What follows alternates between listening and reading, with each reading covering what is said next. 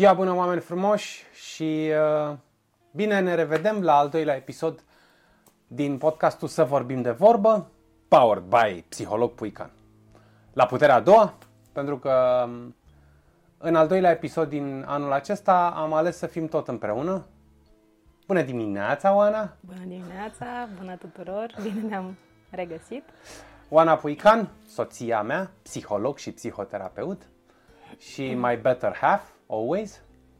Uh, iar eu, Ion Andrei Puican, și psiholog și psihoterapeut și câte și mai câte, nu se știe. Am ales să ne revedem uh, a doua oară pe anul acesta tot împreună, pentru că ne-a plăcut, ne place să petrecem timp împreună. pentru că vrem să avem o recurență puțin mai mare de a vorbi, cel puțin acum, pentru o perioadă, de a vorbi despre ce facem noi și despre ce ne-am propus noi. Suntem singurul cuplu de psihoterapeuți care vorbesc despre cuplu, despre terapia de cuplu, în mod special, despre reglajul în cuplu, despre a fi bine în cuplu, despre cum se repară când e cazul, cum se învață să se coexiste. Atât din perspectivă psihoterapeutică, dar și foarte important din perspectiva noastră de femeie și bărbat care trăiește în cuplu. Da, aici, aici e avantajul, recunosc că aici e avantajul nostru, că dincolo de pregătirile, cărțile, anii, anii, anii, anii de formări, workshop-uri, cursuri, examene și așa mai departe, dincolo de toată povestea pe care toți psihologii și psihoterapeuții o urmează și nu cred că se termină asta, e o formare continuă. Din fericire. Doamne ajută, da, din fericire nu se termină niciodată. Noi avem și uh, avantajul să ajungem acasă și să lăsăm haina de psiholog uh, aici la cabinet și acasă să fim bărbat și femeie, cu copil pe deasupra și să trăim, să punem în practică ce am învățat, ce știm, toate lucrurile despre cuplu și le punem în practică din ambele perspective. Aici este avantajul și din perspectiva ei și din a lui. Cine este el? Și bineînțeles că asta vreau să, să termin, că dincolo de terapia de cuplu, o să vorbim și automat vorbim și despre ce înseamnă psihoterapia, psihoeducația și dezvoltarea personală a fiecăruia dintre noi, că nu se poate fără. Și uite, pentru că te-am prins la cotitură, suntem de două ori, a doua oară împreună, lasă să vorbim de vorbă. Cum vi se pare titlul ăsta? E mai bun, nu? E mai, e mai cald? Dar, dar ție cum îți sună? Uite, nici nu... Da, ok, a zis Sofita... E clar că sună bine. E clar că sună bine, te-ai îndrăgostit de când ai auzit-o și, și încă o mai zice. Încă, încă mai zice. zice uneori, da. Uneori, mai, mai puțin, dar încă o mai zice. E, era mică acum. Sigur că da. Un an. uh, Ție cum îți sună să vorbim de vorbă? Îmi sună cald. Și îmi, chiar îmi sună cald, pentru că îmi sună, îmi sună ace... A, cum să spun? Că îmi vin multe lucruri în minte și nu reușesc să le adun între, într-o vorbă. Îmi sună oameni uh-huh. care au nevoie să vorbească cumva. E nevoia asta fundamentală a omului de a sta de vorbă chestiune care ne cam lipsește în ziua de astăzi. Și, și cumva... bașca cel mai important lucru dintr-un cuplu. Să se vorbească. Da, sau un, unul din cele mai importante. Eu, eu l-aș tem... pune, eu comunicarea aș pune pe locul întâi. Da, temelia. Da, adică sigur. fără ea... Nu prea merge fără, mm-hmm. da. Toate ajung acolo, de fapt. Așa e. Timpul petrecut ajunge tot la comunicare, uh, interesele comune tot la comunicare, uh, sexualitatea tot la comunicare, Sigur. că Sigur. Trebuie, să, trebuie să afli despre celălalt. Da. Și așa mai departe. Așa este. Îți sună cald, nu? Foarte cald îmi sună, da. Foarte cald. Vă și... cum vă sună? Nu mai știu cu cine vorbeam. Vorbeam cu Bianca. Da. Care a fost uh, în episodul 3 și 4 și care o să mai fie aici. Bună, Bianca! Bianca Mereuță, care și ea vorbește de vorbă despre lucruri foarte faine, despre cărți uh, și despre copii și despre parenting și despre educație.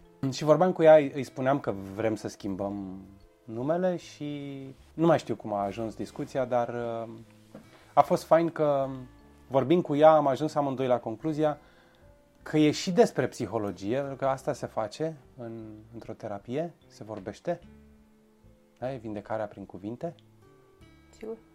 și e și despre relația umană și e despre și de a vorbi chestii just for fun.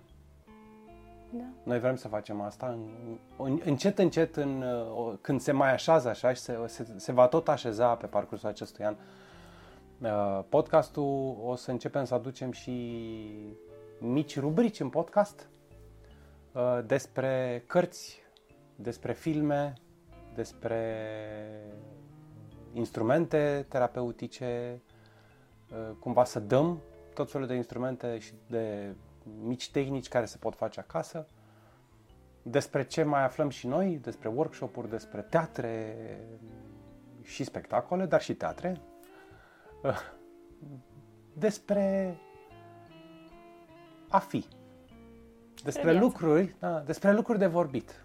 Mhm. Bun. Deci îți sună bine, suntem bine, da? Da, îmi place. Hai să... Bineînțeles că avem uh, lista aferentă. Aici intră, aici intră puțin... Uh, nu știu dacă să-i zic OCD. E Organizatul. organizat. Or, organizat cu determinare. OCD. Organizatul cu determinare al meu în care... Mie îmi plac listele, ok? Mie îmi plac listele. Din când în când câte o listă la vremea ei. Și uh, revenind la lista noastră de astăzi, o să vreau să începem cu o întrebare pe care ne-am pus-o amândoi destulă vreme până când să începem să filmăm. De ce e important să vorbim de cupluri? De ce vrem noi să vorbim de Deci e cupluri? important pentru noi, Exact. bineînțeles, ca și Mm, cuplu, ca, ca- și... exact. Încă o dată revin și o să, o să bat uh, apa în pio pe chestia asta, dar mi se pare mi se pare o carte de vizită reală că suntem singurul cuplu de psihoterapeuți care vorbesc despre cuplu și mai mult decât atâta, care fac în cuplu terapie de cuplu. Facem în cuplu terapie de cuplu individuală și uh, facem și ceea ce mm, nu știu dacă se mai face în România, e o chestie foarte faină, terapie de grup pentru cupluri. Să nu, să fim poate un pic mai specifici, să spunem că noi lucrăm cu cuplurile separat. Da. Tu, eu Da, separat, lucrăm, uh, lucrăm în, cabinet. în formula clasică, un psihoterapeut uh, Exact. și un cuplu. Exact. Pentru cei care își doresc, noi lucrăm și amândoi cu Da. cuplurile, Și- pentru că e o altă dinamică și se schimbă Suntem patru. exact și practic le Și avem cele două oglinzi, uh, și oglinda de psihoterapeut m, masculin și oglinda de psihoterapeut feminin și oglinda, poate cea mai importantă, cuplul nostru, oglindind cuplul clienților noștri. Și de foarte multe ori am văzut rezultate prin această dinamică de patru, prin aceste normalizări, pentru că nu mai apare tabăra, nu mai apare eu am dreptate, tu ai dreptate, apare normalizarea pe care și noi o practicăm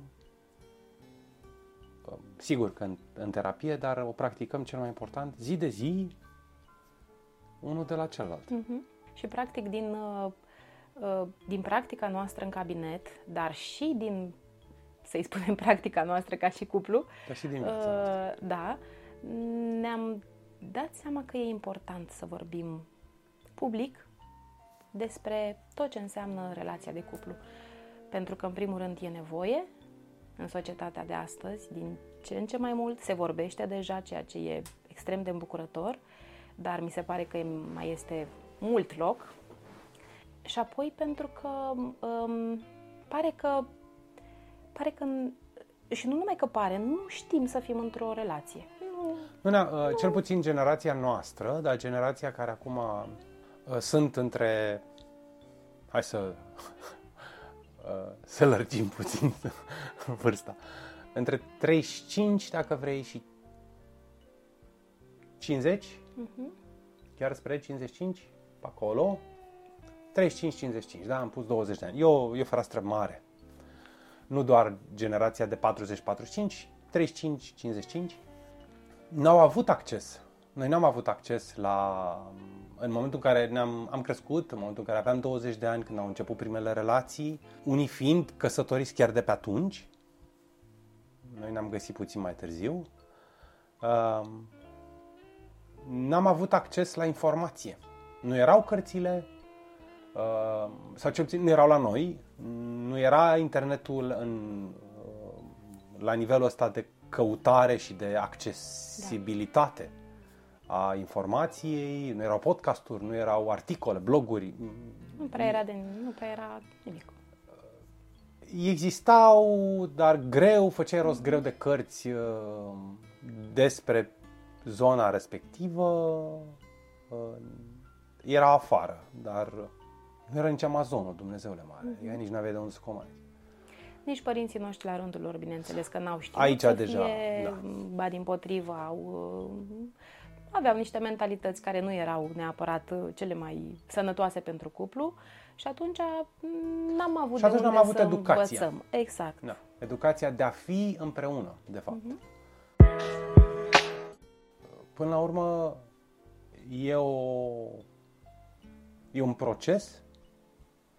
Unii o numesc luptă, unii o numesc muncă, unii liniștiți o numesc bucurie. Cred că e și muncă, și luptă, și bucurie, și liniște, și furtună, și de toate, de aia spun e un proces. Mhm. E un proces care se întâmplă zi de zi și care uh, e nevoie să fie zi de zi și nu te poți culca pe urechi. Să spui, astăzi sunt în cuplu gata, am cuplu bine, următoarea lună fluier și nu mă mai interesează. Da, poate că ar trebui să vorbim un pic mai mult despre asta, pentru Mhm. că m, am întâlnit în practica de zi cu zi și cu siguranță și tu, uh, majoritatea oamenilor care consideră că uh, odată ce au intrat în cuplu, um, e suficient. Ne iubim sau ne înțelegem sau ne atragem sau ne... suntem bine, cel puțin la început, uh, și atunci uh, e în regulă. Este bine, merg lucrurile așa de la sine. Ori asta nu e așa. În practică nu este așa și poate să fie chiar foarte periculos, practic, de adus în cuplu, pentru că uh, nu numai că nu este așa, și nu ne-a zis nimeni că lucrurile nu stau așa, uh, dar, uh, cum spuneai și tu, practic, relația de cuplu este o construcție continuă. Uh, O construcție care trece prin tot felul de uh, provocări.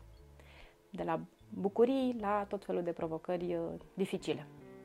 Și la care se construiește zi de zi. Să nu uităm că noi, ca persoane, ca entități, ca sine, ne schimbăm și atunci automat vii cu sinele tău în continuă schimbare într-o entitate separată, care este cuplul. Vorbeam uh, în podcastul uh, trecut că noi privim ca și terapeuți cuplul ca o entitate de sine stătătoare, da? Și așa se lucrează, de fapt, în terapia de cuplu. Uh, Este el, ea și cuplul. Și atunci, tu schimbându-te, tu evoluând, tu involuând, tu stagnând, tu cu propriile tale bariere pe care, obstacole pe care la care lucrezi să le depășești, tu vii în, acest, în această formulă de continuă schimbare în cuplu. Deci nu are cuplu să fie stagnant, nu are cum. Nu are cum Pentru să că fie... e viu, așa cum ești viu. tu și cum e Este partenerul. la fel de viu. Și atunci, uh, dacă în cazurile, Doamne ajută cât mai multe și cele fericite, suntem într-o continuă cunoaștere de sine, dezvoltare personală, de a vrea mai mult de la noi înșine, cam același lucru se reflectă și în cuplu. Și atunci, da, este e un mit. Dacă suntem bine la un moment dat, acest bine rămâne. Mhm. Este un mit pe care, uite, noi ne propunem să-l uh, demitizăm, să-l coborâm de pe piedestalul fals. De ce am mai vrut să vorbim de cuplu? Pentru că în ziua de astăzi, din păcate, uh, tendința este să aruncăm la gunoi repede, să, să-l aruncăm pe partener repede. Suntem o la societate de consum. gunoi. exact. până și relațiile se consumă. Da. Dacă nu ne place partenerul prea mult sau ne uităm în curtea vecinului și pare că partenerul sau partenera cealaltă este mai uh, interesantă. O posibilă cealaltă. Posibilă, mm. exact. Da. Vai ce frumoasă e vrabia de pe gard. Exact, și iarba e mai verde dincolo și trecem așa dintr-o relație într-alta fără să depunem efortul să construim ceva cu relația existentă. Uh, și asta tot pentru că nu știm cum să facem sau nu am fost învățați sau nu, nu înțelegem că sunt niște sau ne etape. Supunem, sau ne supunem, cred că aici e, Oana, ne supunem regulilor jocului de acum, care este un joc cu o rezistență la frustrare în timp foarte mică. Uh-huh. Da? Social media, societatea cum e construită acum este instant gratification. Vreau acum, vreau repede, adu acum, adu acum, fac, fac, fac. Și atunci dacă nu se întâmplă schimbarea acum, dacă nu primesc acum ceea ce îmi doresc și nici măcar nu îți spun ce îmi doresc, eu vreau să primesc, pur și simplu, tu trebuie să știi că de-aia suntem în cuplu. Da. Deci despre asta o să vorbim. Cum nu știi tu? Ce îmi doresc eu. Da. Și atunci dacă nu, cuplul nu se conformează acestui instant gratification, dau swipe următorul. Da? E ca la mm-hmm. Tinder. Da. Swipe right, swipe right. Mm-hmm. Și cineva o să ne întrebe, pe păi cum de știți de Tinder? Știm de Tinder că avem clienți. și, că, și că suntem doi psihoterapeuți care încearcă să fie cât mai... Uh... Eu învăț, eu, învăț de, eu învăț de la clienții, asta e o paranteză, dar de la clienții noștri mai tineri, eu învăț expresii, nu le țin minte, dar le învăț în momentul respectiv. Sunt tot felul de, de da, ghosting, am învățat ghosting și tot felul de chestii. Știai de ghosting? Da, știam Vezi? de ghosting. Și am învățat. Um, da, pentru că este firesc și noi când eram de vârsta lor aveam un anumit limbaj specific vârstei nu, noastre. Trebuie să, trebuie să fii ca să le vorbești pe și ca să înțelegi când îți vorbesc. Sigur că da, și este perfect normal. Uh, dar să nu ghostuim subiectul. Mamă, mamă, cum am dat-o pe asta. Asta se întâmplă astăzi. Pentru că cobori la magazin uh, și uh, ai luat următorul produs. Uh-huh. Și cam, cam la fel este în cuplu. Cum facem să să nu mai aruncăm relațiile pe fereastră atât de ușor? Păi cred că în primul rând uh, să ne dăm seama că iarăși venim de unde am pornit, că este, o, este un proces, o construcție, îmi place cuvântul pe care le folosesc, este o construcție continuă. Și uh, Rome wasn't built in a day, nu? Uh-huh. Vrei să construiești o casă până și casele de azi, pe structuri ușoare. și am pus uh, trei stâlpi de metal și patru pereți de rigips și s-a terminat casa. Dar chiar și așa, nu poți construi o casă decât într-un anumit timp. Și cred că partea frumoasă a unei case și challenge-ul și uh, traduci mie challenge. Provocarea. Asta e. Uh,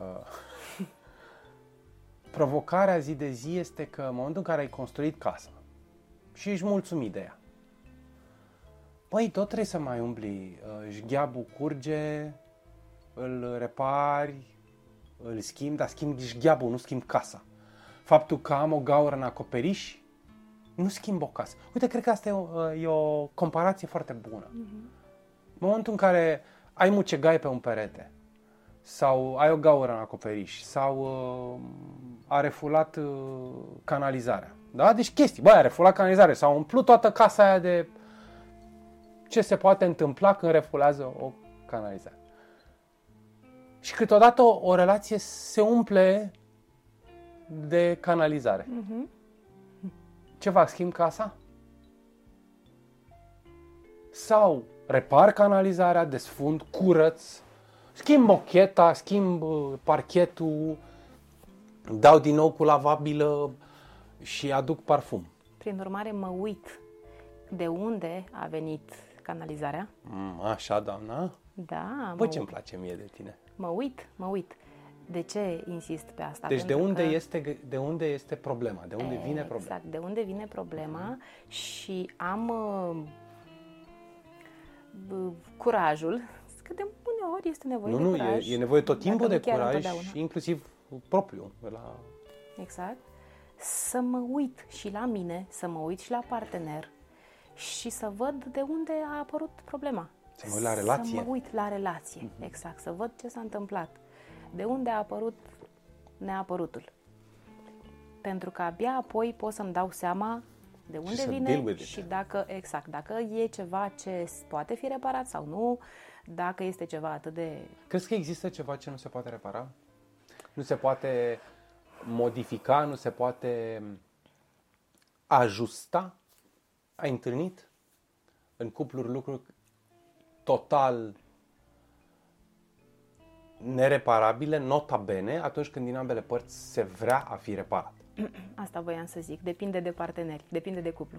Dacă partenerii se vor unul pe celălalt uh, suficient de mult și sunt suficient de flexibili încât să uh, își dea voie unul altuia să greșească și să-și dea voie să repare greșelile, dacă o și fac, evident, nu cred că există lucru insurmontabil într-o relație. Uh, Insurmontabilitatea asta vine din, uh, din tendința m, uh, partenerilor de, a de a nu-și da voie să greșească, din tendința de a-l critica Din pe rigidizarea. celălalt. Din rigidizare, exact. Din rigidizare. rigidizarea proprie, care se transferă apoi la... Care se reflectă care se în reflectă relație. În relație. Mhm. Știi, mă gândeam, te ascultam și mă gândeam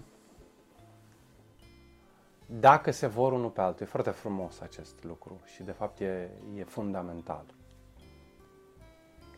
Multe cupluri rămân prin prisma copiilor și acolo cred că putem să stăm de vorbă mult și bine despre cum un cuplu nu poți să, nu poți să pui greutatea unui cuplu pe umerii unui copil. Sub nicio formă. Este m, și din perspectiva mea ceva ce ar, ce ar fi bine să nu facem. ce face acest se vrea? M- De multe ori mă gândesc că când sunt în terapii, când vorbesc cu cuplurile, care e motorul? Motorul unui cuplu? Care e motorul unui cuplu care îi face sau îi, îi poate determina pe cei doi să vrea? Să fie mai flexibil, să vrea să schimbe, să accepte, să înceapă să vadă la celălalt și la sine și în cele din urmă să facă ceea ce vorbim noi aici, să înceapă să repare, să umble la canalizare, să umble la acoperiș, să umble la ziduri, la tot. Inclusiv nu cumperi altă casă, ci refaci complet casa inițială. Mhm. Da, un cuplu se poate reinventa pe parcursul timpului fundamental, 100%. Așa e. Uh, dar nu se duc la altă casă, da? Nu, nu cumpără altă casă, nu fiecare la altă casă. Cred că motorul este, eu aș, primul și cel mai marele motor al tuturor lucrurilor, fără îndoială, este iubirea. Este iubirea, da. Uh, Cred cu tărie că toți ne avem nevoie de iubire și ne dorim iubirea. De fapt, de fapt după asta, de fapt. De, de fapt după asta fugim, practic, fără să, de multe ori fără să ne Fugim, dăm seama. căutăm, După, uh, exact, căutăm, în sensul de căutăm, da. E un cuvânt în engleză foarte frumos, longing. A, exact, râvnim după du- Da, iubirea. e, da. E, dar e mai mult decât răvnit. E long, e și dor acolo în longing Mhm. ăsta. E, e și dor și a răvni și a, a-ți dori și a avea nevoie. Și de am spus în engleză, nu că mă dau eu anglofil, dar sună foarte... Da, așa este. Uh, cred, că, cred că toți ne, uh, ne dorim să fim iubiți și, exact cum ai spus tu, iubirea asta înseamnă multe. Uh, înseamnă și acceptare, înseamnă și Apartenență. apartenență. Tot, toți vrem să fim iubiți, să fim uh, tratați frumos, să fim acceptați, să fim ascultați, A fi să fim văzuți. Văzuți. Sigur, toți, toți ne dorim asta și cred că ăsta e motorul principal al unei relații. Există însă și relații uh, care pot să fie funcționale, fără care, care să nu aibă la bază iubirea. Crezi tu că răm- rămân fără iubire pentru mult timp? Uh. Sau iubirea se instalează pe nevăzutele? Cred că se instalează, poate să se instaleze în timp, pentru că iubirea poate să apară și în timp, uh, dar acolo unde nu apare iubire, apare o uh, nevoie de a fi unul cu celălalt. Nu mă refer aici la dependențe, uh-huh. pentru că atunci când depinzi de celălalt, aia nu da, mai este. codependențele e... sunt o zonă uh-huh. toxică, uh-huh. disfuncțională. Uh-huh. Ci la nevoie. Am nevoie de tine, până la urmă suntem într-un cuplu uh, și pentru că avem nevoie unul de celălalt, ne îndeplinim anumite nevoi unul celuilalt. Cuplul se bazează pe asta. Uh, și atunci stau cu tine, uh, poate nu pentru că există vreo iubire, sau nu e vreo iubire. Sau nu e acea o... iubire care pornește din, din îndrăgostire, din butterflies, da, uh, fluturaș în stomac, uh, mi-a luat mintea, mi-a așa și este toată zona chiar aproape adolescentină de mhm. iubire, mm-hmm. de îndrăgostire. Exact.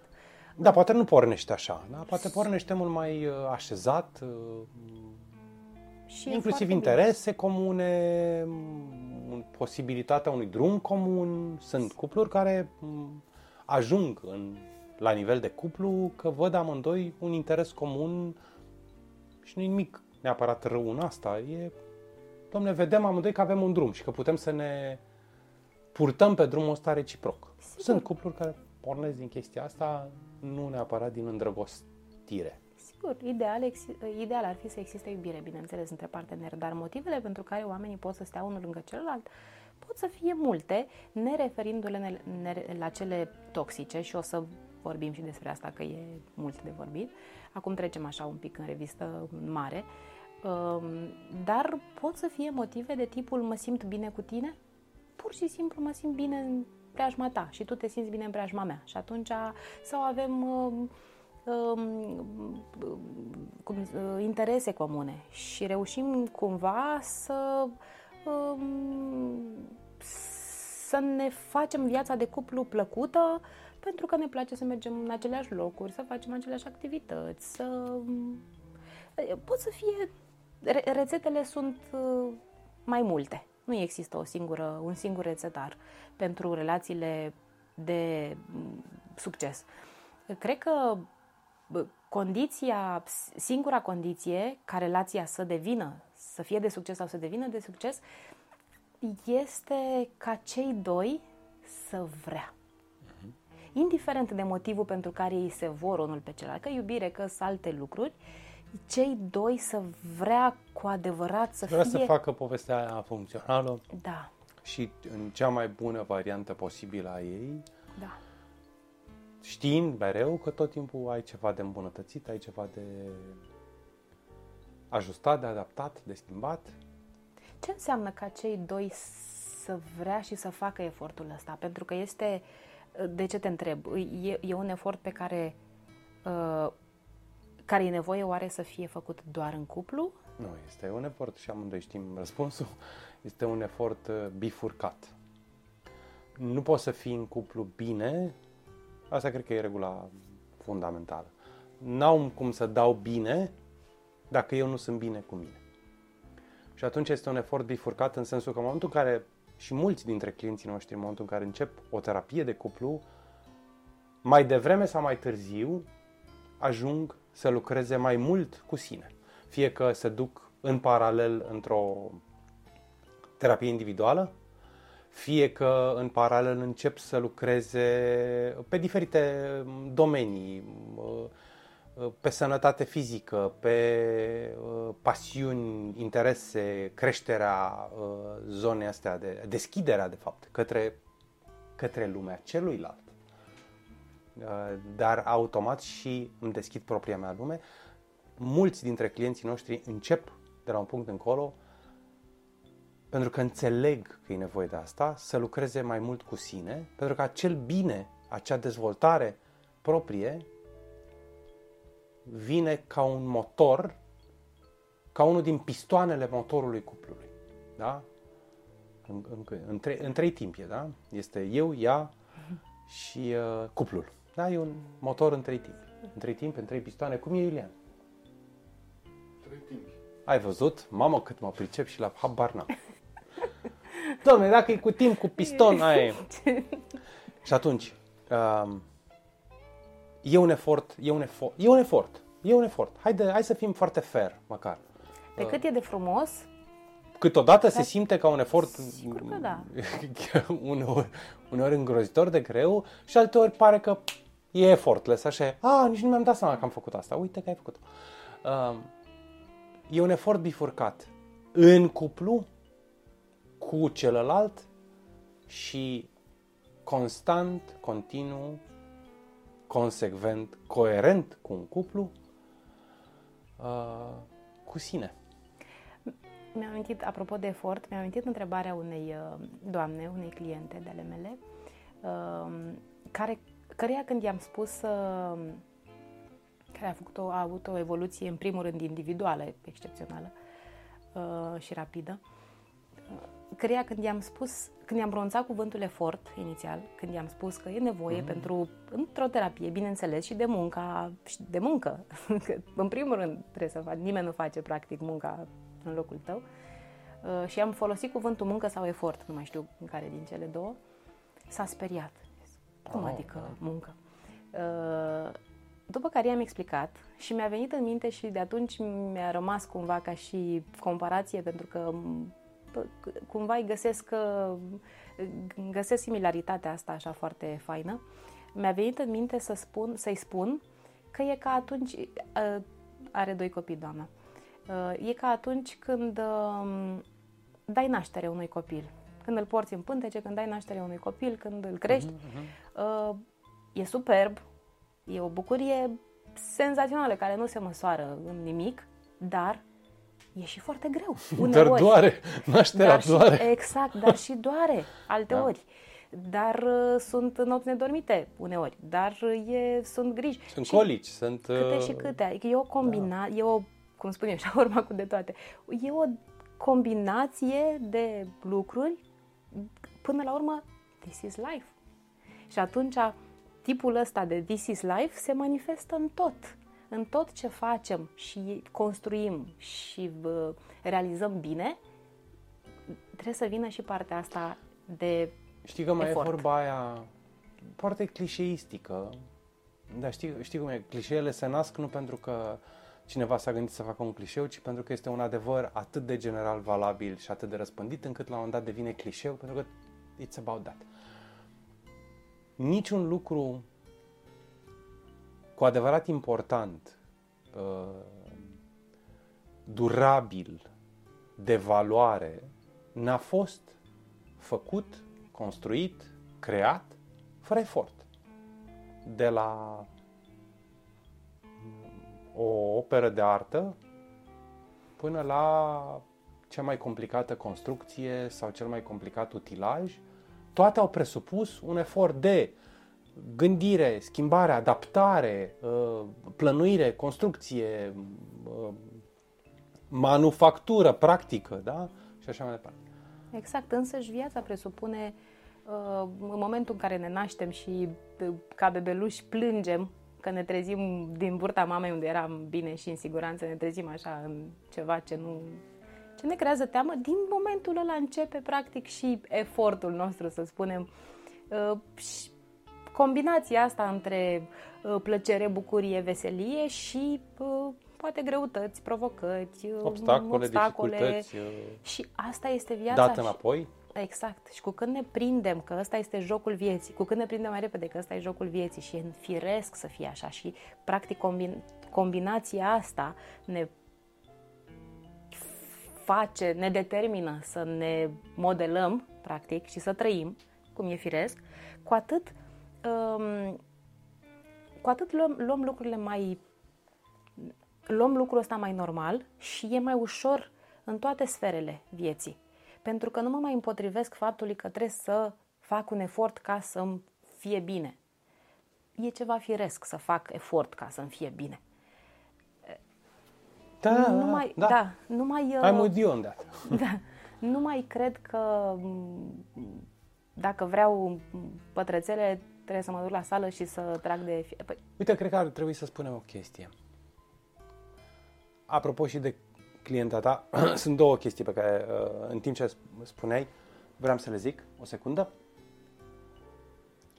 în timp ce vorbeai uh, și povesteai de, de, de clienta ta, de doamna, de mămica, uh, mi-am dat seama că aș vrea să explicăm un lucru.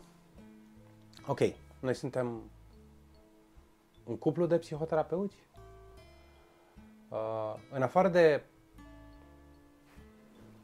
clienții pe care avem împreună ca și cuplu de psihoterapeuți uh, în terapia, terapia de, de cuplu, da, unde suntem în formula D4 și știm povestea, o, o cunoaștem uh, și intrăm în poveste și mergem cu clienții noștri în același ritm amândoi și în rest, chiar dacă noi suntem un cuplu de psihoterapeuți, acasă suntem soț și soție, iar uh, fiecare dintre noi lasă, cum spuneam, haina psihoterapeutului la, în cabinet și mai lasă ceva care ține de deontologia acestei profesii. Noi nu ne împărtășim, noi nu ne povestim cazurile, uh, noi nu, nu e o chestie de tip bârfă, de hai să zic ce... Adică nu avem chestia asta, pentru că ține de anumite rigori, de anumite valori în care amândoi credem, de o deontologie a meseriei, uh, a, că o facem noi în supervizările, în formările, în uh, terapiile noastre, ca și indivizi, în terapia pe care orice psihoterapeut, în acea formare continuă, ar trebui să o aibă, asta e cu tot altceva. Alea sunt o chestie a noastră, profesională și de dezvoltare. Dar noi, Oana și cu Ion, nu-și povestesc acasă cazurile. Cumva să înțeleagă lumea de ce, uite să-ți povestesc din... Da. Pentru că noi nu, ne, nu, nu ni le știm. Nu... Noi nu ne știm clienții unul celuilalt și nu știm... Nu ne știm clienții, nu ne știm despre... Uh, bă, poveștile lor și așa este normal să se întâmple, chiar dacă amândoi exact. uh, avem chestia asta, noi nu ne... De-aia cumva lumea să înțeleagă de ce ne povestim din, da. din terapii, că uh, și oricum atunci când povestim aici, intră sub egida uh, anonimatului. Bine. Uh, nu povestim ceva care să poate să fie uh, dus la sursă. Nu are nume, nu are vârstă. Sunt date ca niște exemple pornite, sigur, din realitate, dar realitatea este de așa natură îmbrăcată încât uh, nimeni nu poate să se, uneori poate nici măcar recunoască. Uh-huh. Ne întoarcem la întrebarea inițială, de ce am ales să vorbim de, de cuplu, să fim un cuplu de psihoterapeuți care vorbesc despre cuplu. De ce? Te-ai mai gândit la un de ce? Da, îmi vine în minte un de ce foarte important. Uh, foarte important și anume pe care l-am conștient, pe care noi îl știam, bineînțeles, din practica noastră, dar l-am conștientizat și în, până în măduva uh, oaselor așa, când am devenit și noi la rândul nostru părinți, uh, sau, mă rog, acum vorbesc în numele meu. Um, nu, nu, vorbești bine, în numele nostru. în numele nostru. În momentul în care cei doi lucrează la cuplul lor, individual și împreună ca și cuplu, fac un bine uriaș copiilor. Pentru că toți cei care au copii cu siguranță au observat faptul că copiii sunt fericiți și bine atunci când părinții sunt bine. Um, când părinții se înțeleg, când în casă, datorită faptului că părinții se înțeleg și se, se comportă frumos, să spunem, unul cu celălalt. În casă este bine și armonie. armonie, da. Exact. Și liniște și bucurie. În cea mai mare măsură că nu există roz și fluturași uh, zburători toată ziua, bună ziua și nici nu este cazul. Dar când se întâmplă lucrurile astea, conflictele în familiile nu sunt din alea urâte, atunci copilul sau copiii sunt primii care câștigă de primii pe urmă. beneficiari. Primii beneficiari, uh-huh. exact. Copiii sunt fericiți când părinții sunt fericiți. E un personaj uh, la care noi ne uităm, mai mult eu, uh, domnul Jordan Peterson, care e foarte controversat și nu intrăm acum în... Dar el este unul dintre avocații cei mai vehemenți împotriva divorțului și împotriva uh, ruperii cuplului. cumva dă și exemple din anumite uh, societăți, în Germania, în Anglia, uh, pe la nordici, unde nu e atât de ușor să divorțezi. Unde, de exemplu, mi se pare că în Anglia îți ia ani de zile. Nu te lasă statul. Instituțiile, nu, gata, vreau să divorțez, vreau să schimb casa, da? Nu, frate. Ia stai tu și schimbă podeaua și schimbă canalizarea și așa mai departe. Sigur că statul are și instituțiile care țin această mariajul nu te lasă să-l desfaci imediat, au și ele limitările lor, nu o să te... Inclusiv te trimit la terapie de cuplu. Asta da.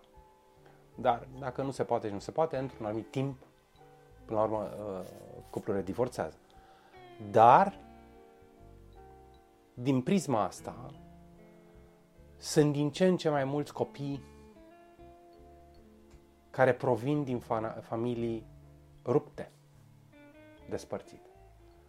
Sigur că se poate, sigur că mai bine divorțează cuplu decât să se stea într-un abuz sau într-o toxicitate cruntă. Fără îndoială. Fără îndoială. Aici. Dar atâta timp cât se poate îndrepta, cât se poate modifica, ajusta, ajunge la un numitor comun. E fundamental ca mama și tata, cuplul, în cazul în care există copii, să, să facă tot posibilul și mai mult de atât, să rămână împreună într-un mod sănătos pentru copii. Da, eu cred un lucru. Cred că cred că e foarte important și dacă ar fi să dau o recomandare, asta aș recomanda. Ca cei doi să lucreze la relația lor, la ei individual și la relația lor de cuplu. Înainte să aibă copii. Uh, înainte să aibă copii una la mână, exact, dar mă gândeam la altceva acum. Să lucreze astfel încât uh, să ajungă în punctul în care să le placă să fie unul cu celălalt. Mm-hmm. Da, da. Pentru că, exact, pentru că dacă lucrează doar ca să nu se mai certe toată ziua, să nu-și mai dea cu tigăile în cap, ca să nu mai vadă copilul toate, toate scenele astea, uh, e bine și asta, bineînțeles. Asta e începutul.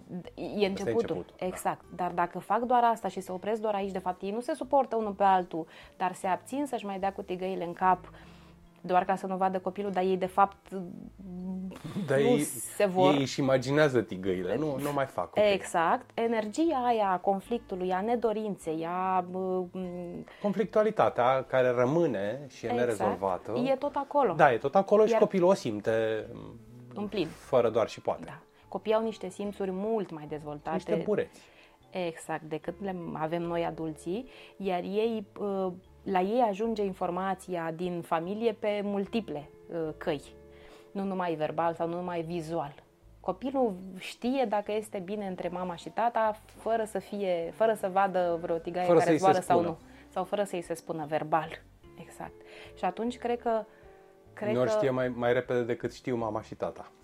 Exact. Pentru că sunt prea prinși în, uh, în propriile gânduri și blocaje și da ruminații, iar copilul, te întreb de ce copilul brusc are o schimbare de asta de uh, atitudine și era vesel și brusc începe să țipe, să arunce cu jucării, să plângă, să fie, da, cum se zice, să e ciufut. Da. Nu. Este doar de multe ori oglinda a ceea ce voi nu vă spuneți. Uh-huh. Ceea ce nu se spune. A ceea ce de Copilul fapt există. e vocea. Exact. A ceea ce de fapt există în cuplu, dar nu e manifestat pentru că hai să nu ne vadă copilul că ne certăm, că ne nu știu ce mai facem, dar de fapt tensiunea există. Și atunci dacă, dacă cred că e bine ca mama și tata să rămână împreună atâta timp cât ei de drag rămân împreună. Și să reînvețe. Uite, cred că, cred că se poate reînvăța, pentru că le, le spun un lucru, să reînvețe dragul împreună. Da, se reînvață. De ce? Clar se reînvață. Uh, de multe ori vin, uh, la început, cel puțin la începutul unor terapii, vin cupluri uh, și aici mă refer la terapiile care nu le facem amândoi, cele pe care le fac eu, vin cupluri, uh, mai că, mai că nu mă aștept să vină fiecare cu geanta de tigăi, la propriu. Și știm amândoi din terapie, din procesul terapeutic, că începutul unei terapii de cuplu, în primul rând o terapie de cuplu durează. Cine se așteaptă să vină de trei ori și să rezolve povestea, Durează, dure, sigur durează, dar durează în funcție de... Pot... În funcție de nevoile, Sigur. în funcție de deschiderea lor, în funcție de flexibilitate, în funcție de cât de tare își doresc să schimbe. Da, clar, Exact. Sunt dar care durează durează, puțin, dar chiar și sunt care așa, durează foarte mult pentru că... dar și puținul ăla tot înseamnă ceva. Adică Sigur. puținul ăla nu înseamnă trei ședințe. Puținul ăla înseamnă încep să se vadă real schimbări după o lună, două luni de a veni săptămânal, pentru că s- e nevoie de timp să schimbe din- dinamica. Da. Așa e. Ce le spun uneori, în, ac- mai ales în primele ședințe unde, ți-am spus, sunt geamantanele, cel puțin ideatic, geamantanele cu tigăi sunt și din când în când mai iau și SPANG! Iau și pe asta! Uh, îi, me- mereu le spun la final, "N- o să dau din casă, dar îmi place, îmi place de multe ori în terapii și în cele individuale și cele din cuplu să, să-i las cu o întrebare, să plece cu o întrebare mai ales la cuplu când încep să-și discute acea întrebare și cu atât mai mult dacă întrebarea aia înțeapă puțin. Știi? Pentru că rămân și de-aia terapia funcționează nu numai în ora de terapie, funcționează că reapar lucrurile pe parcursul săptămânii până data viitoare.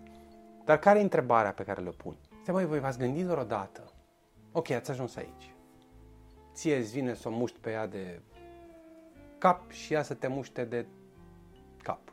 Și vă sunteți, sunteți ca doi dulăi de aia care se țin în... uh, Sunt, sunt prinși și sunt la mai puțin de un centimetru să se muște, știi? Dar voi cândva ați ales să fiți împreună. Ați spus un te iubesc, poate. Poate ați fost îndrăgostiți. Ați văzut în celălalt N motive pentru care să intrați în drumul ăsta. Că l-ai văzut frumos, că ai văzut-o bă, cochetă, că l-ai văzut uh, descurcăreț, da? Bărbat în casă. Că ai văzut-o sexoasă și nu știu, senzuală. Că ai văzut o gospodină, că l-ai văzut uh, cu potențial. Femeile văd chestia asta în bărbați. Uh-huh. Noi, nu, mai puțin. Noi nu, noi nu vedem în noi înșine, dar aminte, în... voi aveți acest dar. Și a, asta e întrebarea pe care, măi, te gândiți-vă la ce ați văzut atunci. Că atunci înseamnă acum 3 ani, acum 7 ani, acum 15 ani. Acum am avut la un moment dat un cuplu care erau de aproape 30 de ani, 28 de ani pe acolo. Da, acum 28 de ani. Sigur că erați alții. Dar ce ai văzut atunci? Deci undeva sămânța aia există. Așa e. Vrei să o cauți peste mormanul de canalizare care a, a dat pe afară și da, cred că e un morman, cred că e un munte. Dar cu toate astea, a la Lord of the Rings, așa, în interiorul muntelui există. Bun, deci undeva acolo există acea sămânță. Și vin și te întreb. De ce crezi că ajunge acea sămânță să se piardă? Mi-e greu recunosc să folosesc acesta. Uneori se pierde, într-adevăr. Să fie prea ascunsă. De ce, de ce nu mai vedem? De ce nu mai vedem sămânța aia de acum poate și 28 de ani? Cred că sunt mai multe motivele, dar e unul principal sau unul care îmi vine în minte acum în mod, uh, în mod uh, pregnant. Faptul că după ce trece perioada de îndrăgostire, De fluturași. de fluturaj, Așa. care poate să țină un an, un an și jumătate, cam pe acolo, cam în jur de un an și Știi jumătate. ce ziceau grecii, nu? Ce ziceau grecii? Că dacă îndrăgostirea ține mai mult de 2 ani e boală. Exact. Cam pe acolo. Da. Eh, Trei ani, pardon. Că de aici vine și dragostea durează trei ani. Durează trei ani, da. Cam un an și jumătate, doi ani mă durează fluturaș. Fluturași, fluturași. Da, ne referim fix la fluturași, Fluturași. aici nu la iubire, la Da. fluturași, la da, îndrăgostire. Da, da.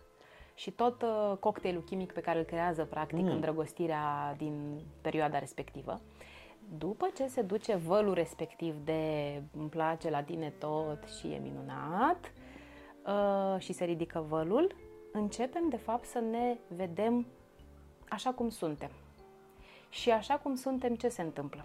Așa cum suntem înseamnă că fiecare aduce din familii niște lucruri, niște traume, niște uh, convingeri limitative, niște comportamente care pot să nu-mi placă, niște uh, vorbe, niște defecte, pe lângă lucrurile bune, bineînțeles. Și atunci începem să le vedem lucrurile astea. Și se mai întâmplă ceva. Se mai întâmplă faptul că uh, psihologia știe de mult timp lucrul ăsta. Um, nu ne alegem partenerii întâmplător. Ne alegem partenerii după modelul mamei sau tatălui. Fie copy-paste, Mamei pentru bărbați, tatălui pentru uh, femei, iar în uh, a, asta, se, asta se reflectă și în zona de parteneri de același sex, pentru că și acolo sunt totuși cele două entități sigur, în ciuda faptului că sunt uh, doi bărbați sau două femei în cuplu, sunt în continuare anima și animus, da? masculin și feminin. sigur că da.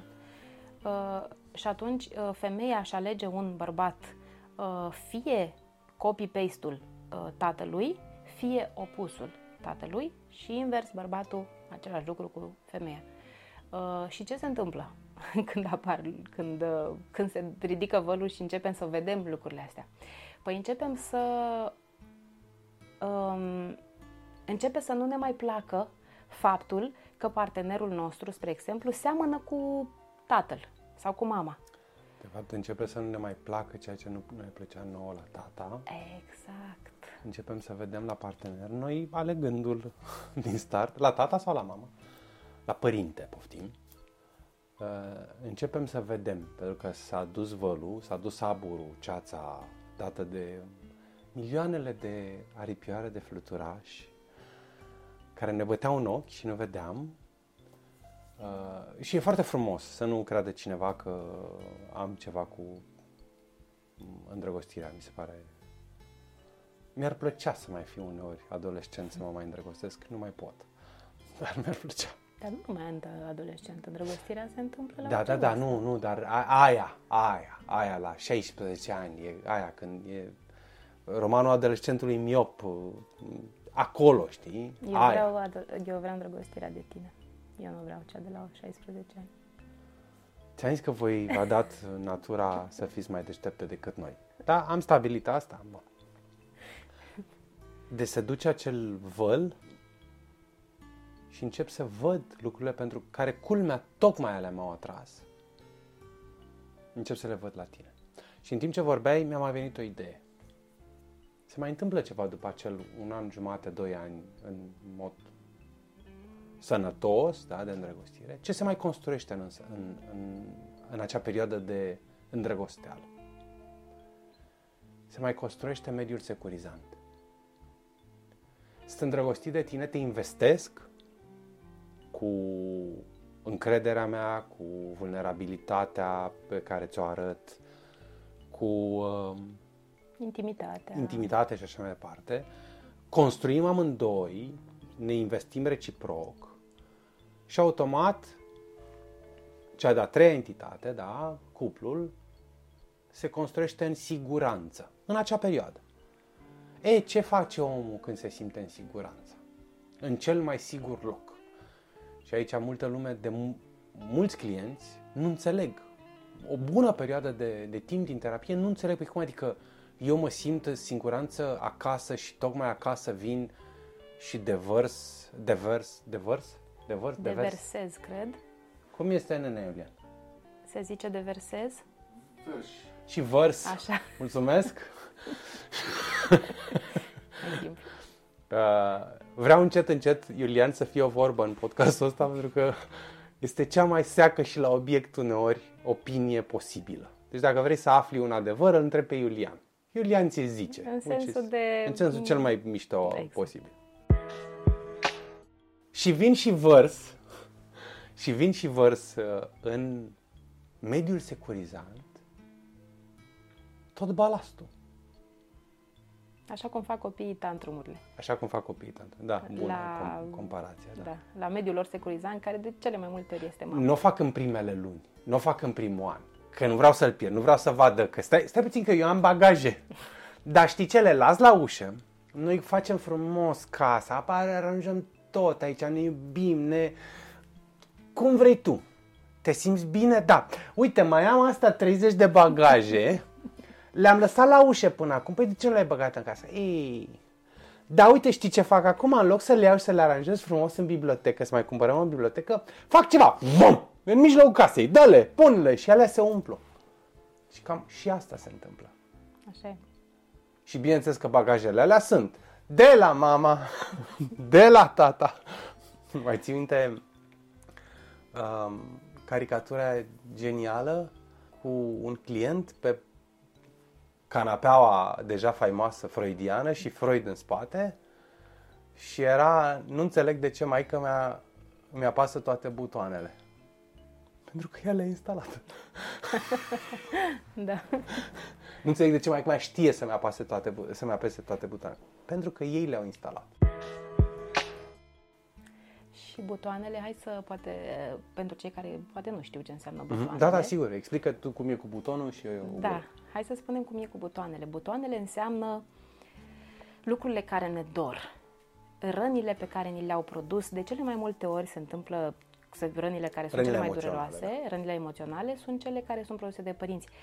Atenție, m, de cele mai multe Nu ori în mod nu conștient. cu, da, nu cu dorință. A nu se înțelege că aruncăm uh, m, cu, în părinți și spunem că au făcut ei nu știu Nu. ce. De cele mai multe Ei au ori. făcut tot ce au știut și au putut ei la timpul, vremea lor. Exact. În cele mai multe cazuri uh, ne-au rănit prin ce? Prin faptul că și ei la rândul lor de cele mai multe ori au avut aceleași răni pe care Tip de le-au răni, produs exact copiilor. Și atunci, practic, e o chestie care se S-a întâmplă perpetuat. transgenerațional. Da, este un comportament care se produce transgenerațional. Dacă îl văd la mama, la bunica, la străbunica, la...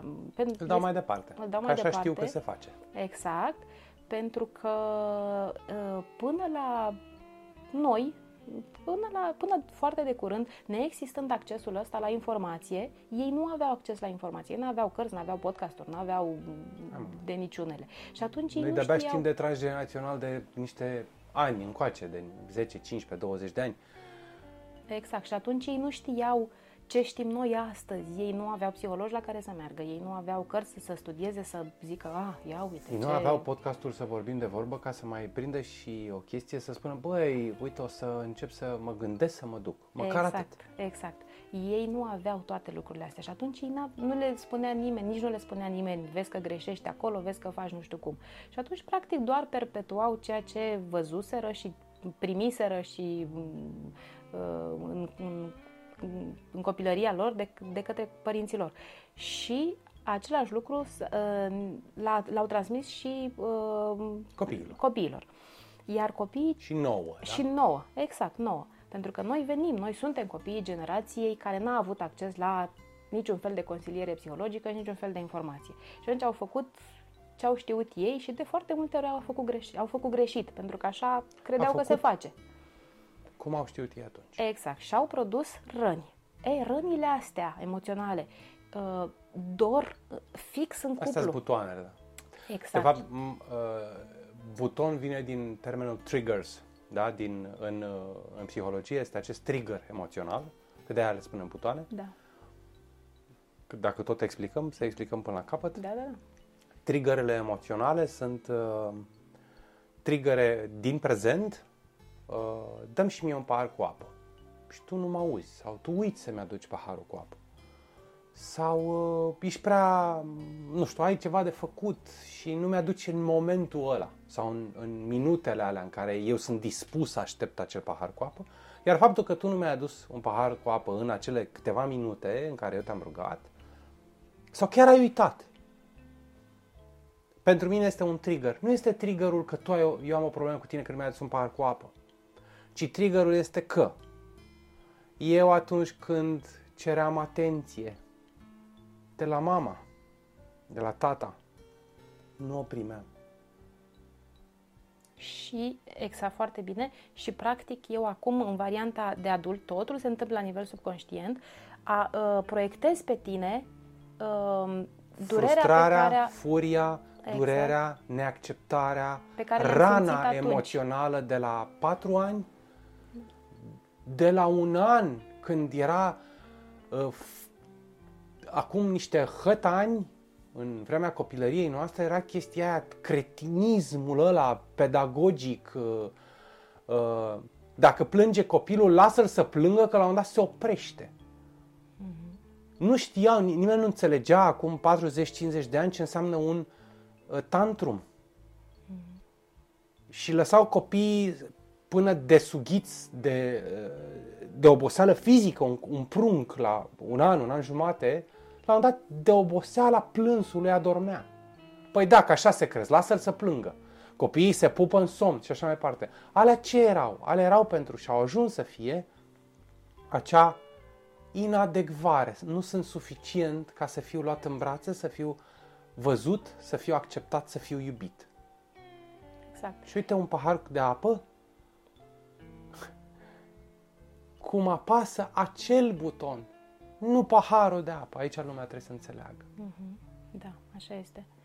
Uh, și te, uh, relația de cuplu, ce se întâmplă în relația de cuplu? Tocmai în relația de cuplu se apasă cel mai ușor, ne apăsăm unul la altuia ca Butonul parteneri, relațional. butoanele, exact, cel mai ușor, pentru că este mediul cel mai intim și vulnerabil. Și e foarte bine că este Este așa. acasă. Este acasă, exact. Eu cu tine, așa ar trebui să ne simțim. Nu ne Noi vorbim suntem aici de... acasă. Noi suntem acasă oriunde am fi. Exact, nu contează locația, Mhm. locul unde stăm, nu are importanță. Are importanță faptul că noi doi Acasă suntem e relația. Da. exact acasă. Și acasă ce se întâmplă? Păi tocmai acasă eu mă dezbrac. Și Eu acasă îmi spăl rufele, eu acasă mă dezbrac, eu acasă stau... mă arăt așa cum sunt. Da, eu acasă stau gol, știi, la asta mă referam Exact. și, și la propriu, dar cel mai important, la figurat. Da, Eu acasă îmi permit să plâng, exact. eu acasă oftez, eu acasă îmi las masca de... Masca socială. Masca, masca socială, masca de lucru, masca de la serviciu, whatever. Eu îmi las masca și uh, îmi permit să fiu vulnerabil, să fiu fricos, să fiu uh, Îngrijorat. îngrijorat, să fiu depășit. Asta nu înseamnă că n- n- nu pot să fac ceva în privința asta și eu acasă mă încarc, eu acasă mă descarc, eu acasă mă încarc. E foarte frumos acest acasă că le are pe amândouă. Sigur, dar ce se întâmplă? Acolo unde există vulnerabilitatea cea mai mare în cuplu, fix acolo există și riscul, bineînțeles, cel mai mare de a mă simți rănit. De a mă simți rănit pe ce, uh, în, în ce fel? Păi uh, proiectez pe partenerul meu mama, respectiv tata, uh, și practic rănile mele emoționale pe care eu nu le-am nu le-am lucrat într-o terapie sau, mă rog, nu le-am vindecat sub o formă sau alta, nu le-am Nici măcar n-am ajuns la un dat posibil. Sunt oameni care nici n-ajung să și le cunoască. Nu le-am dar aminte înțeles să niciodată. treacă prin tot procesul de vindecare, care e mai lung decât a cunoaște ce rană am. Exact. Și atunci, eu neștiind că ele există, practic celălalt îi, îi, um, cum să zic, celălalt foarte ușor mi le atinge, dar nu pentru că o face el intenționat Mi le apasă, sau da, pentru sunt mi, le, butoane. mi le apasă, exact. Dar nu pentru că el face ceva intenționat sau că apasă el intenționat ca să mă doară, ci pentru că ele mă dor pentru că mă dor pe mine, că există în mine. Și eu le uh, practic ele se activ. Dacă n-ar exista celălalt n-ar uh, avea N-ar ce să avea ce atingă. să apese. Ce Să- să, să- atingă. să apese. Ea tot vorbește de butoane touchscreen, ai observat că atinge doar, nu apasă. E ok. Exact. Uh, Despre asta este vorba. Și atunci, terapia de cuplu ce face, de fapt? Face o treabă senzațională. Păi, atunci când, bineînțeles, alegem să ne uităm la lucrurile astea așa. Când ne dorim să schimbăm, când ne dorim să aflăm, să înțelegem, să ne înțelegem pe noi înșine și să s- evoluăm, să vindecăm. Exact.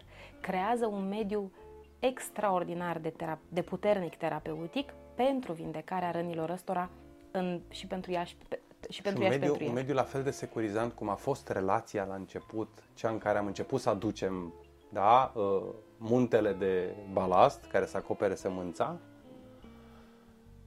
același tip de cadru securizant îl creează terapia de cuplu. Exact, pentru vindecare. Pentru vindecare. Este locul în care poți să...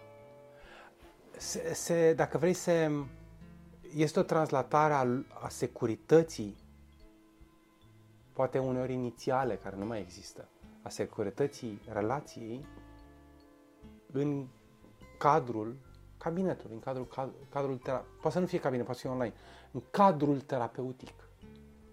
Și atunci terapia de cuplu devine mediu secure, mediu securizant, unde rănile cuplului m, uh, și automat rănile individuale, mergând pe lanț în jos, pot fi vindecate. Așa e. Um, hai să spunem că e, e, nu numai că e normal, dar e foarte bine că atunci când vin prima dată la terapia de cuplu, cei doi, să se certe. Să se certe, da. Bineînțeles. Păi nu, la un dat uh, am avut un, uh, un cuplu care timp de vreo trei ședințe erau într-o te- era o tensiune de se simțea tensiune și așa, dar nu atingeau vag subiectele uh, de ce erau acolo, ce vor, ce așa dar nu-și spuneau unul altuia nimica frontal, știi? Nu era, un, nu era un impact frontal. Era, sigur că multe cupluri poate se vor recunoaște în acest pasiv-agresiv. Erau aruncate așa, mi-a venit în cap chestia aia cu nu mă atinge copa. Era, erau atingeri de, de pene, dar vreau să arunce cu toată găina, știi? Dar erau doar deocamdată te ating cu pana și pregătesc găina și dau cu găina data viitoare. Bun vreo două, trei ședințe, nu, nu mai țin minte. și la un moment dat, într-una din ședințe a făcut un snap, sa- da? Pentru că a început să se, au început să, să se obișnuiască cu ideea de terapie, să înțeleagă, să se simtă suficient de în siguranță să înceapă să scoată. Mai și a, a treia, nu mai știu a câta. Hai să zicem a treia, că dă bine, e cu trei, e, cu, e cam bazme. Păi și a treia, noi facem terapie de cuplu de o oră și jumătate. Ca să fie timp, da, cum terapia individuală este de o oră, terapia de cuplu noi o facem de o oră și jumătate, să fie timp de a spune lucruri. Uite, n-am zis chestia asta. Mai și după vreo jumătate de oră, era plin de găini pe aici. Începeau să-și dea cu găinile unul altuia și tigăi și Cum e normal. cum e normal. Și la un dat s-au, unul dintre ei, sau amândoi s-au oprit și m-au văzut. Eu eram foarte deschis așa și foarte... Și, și chiar am zâmbit și zâmbeam. Și le-am spus la un dat bravo. Și nu înțelegeau. Ce bravo? Păi ne-am dat cu găinile, tigăile, munții în cap și bravo? Da, bravo. Pentru că de-abia de aici putem să pornim. Exact, În momentul ăsta ați deschis ușa. exact. în momentul ăsta, a, băi, avem carne. O facem, tocată, frigănele, ce vreți voi. Avem carne de, cu care să lucrăm. Avem materie primă. Avem, ați început să scoateți. Exact, și mai e o treabă. N-am cum să fac curățenie în casă până nu scot uh, mizeria din casă. Nu e firesc să fie așa. Deci trebuie să scot mizeria prima dată. N-am cum să fac detox până nu scot toxinele. Deci trebuie să scot și să le, v- trebuie să mă uit la mizerie, trebuie să accept Trebuie să că încep să o este acolo. râcăi. Stai, că Exact. uneori trebuie răcăit, Sigur. că uneori trebuie dat cu ditai de dezinfectantul și așa mai departe. Sigur, trebuie să accept că este acolo mizerie, că s-a adunat, ok, it's ok. Asta nu înseamnă că o păstrăm, înseamnă că pur și simplu s-a adunat și că hai să vedem ce putem să facem să o scoatem și pe mediu pe ca, în casa curată să începem să aducem mobilă nouă și frumoasă. Sigur că da, noi, în relația noastră, am avut certuri, unele serioase. Uite, ai ajuns unde trebuia. Uh, Pentru că noi de aici, noi până acum am vorbit despre o întrebare simplă. De ce am ales să facem terapie de cuplu? să știi că eu am o listă și vreau să mă țin de listă. Da? De multe ori avem... uh, Să nu înțeleagă lumea că eu sunt extrem de rigid și că tu ești uh, pe partea cealaltă flexibilă sau dezorganizată. Nu. Noi, noi ne...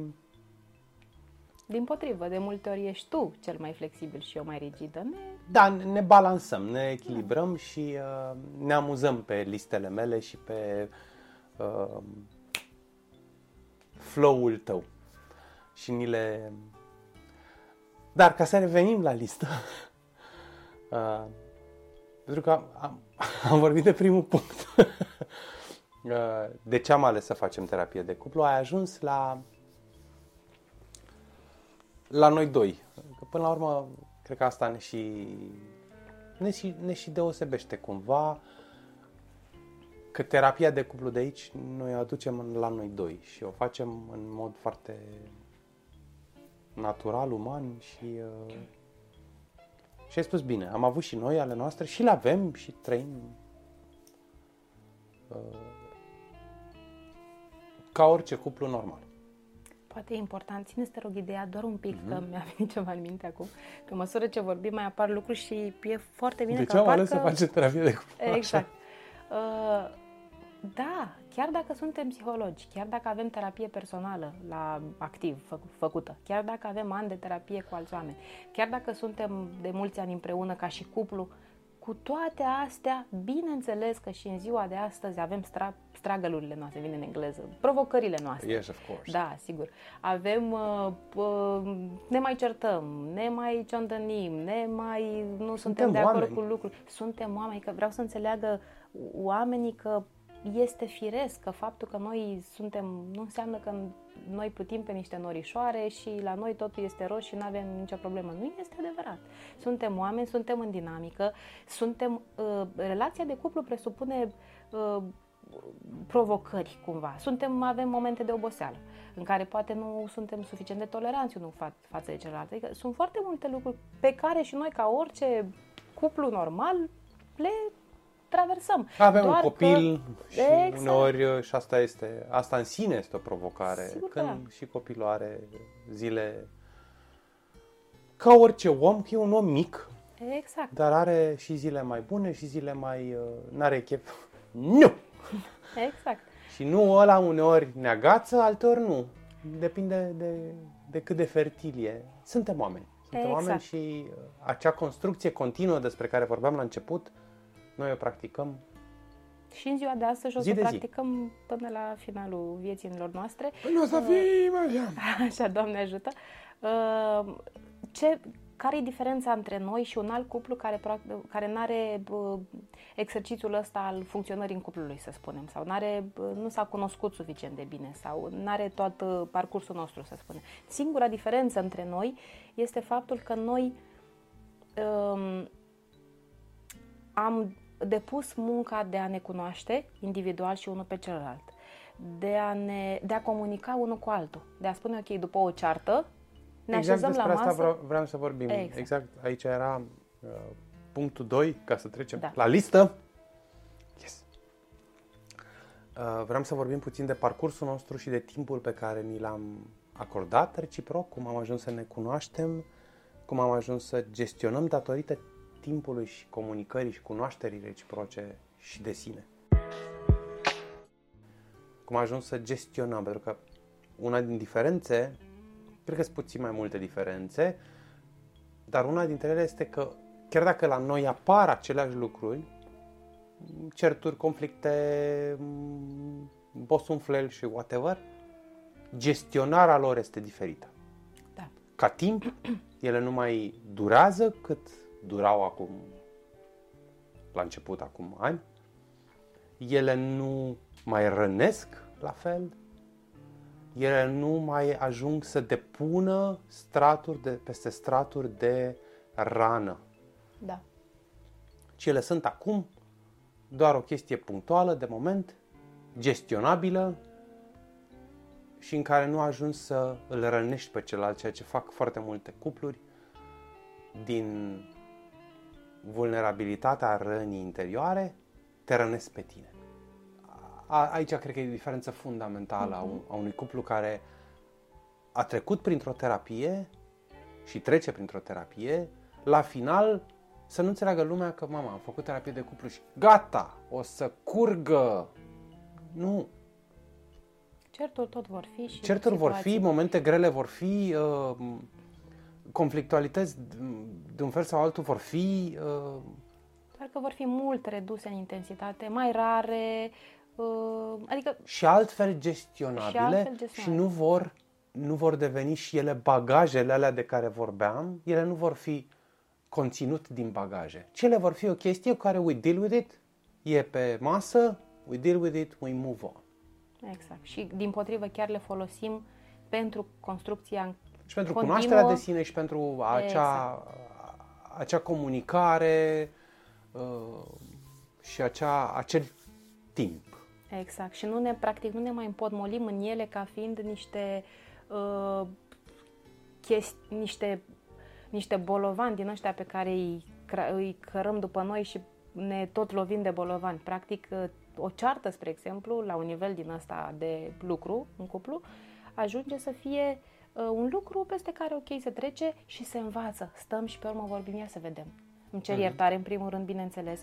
Ne uităm de unde a pornit, de ce a pornit, ce avem de învățat de aici ca să nu mai repetăm. Adică, practic, o ceartă, să spunem, devine motiv de a învăța despre noi. Ceea ce este excepțional, aș spune. Practic, face toată diferența.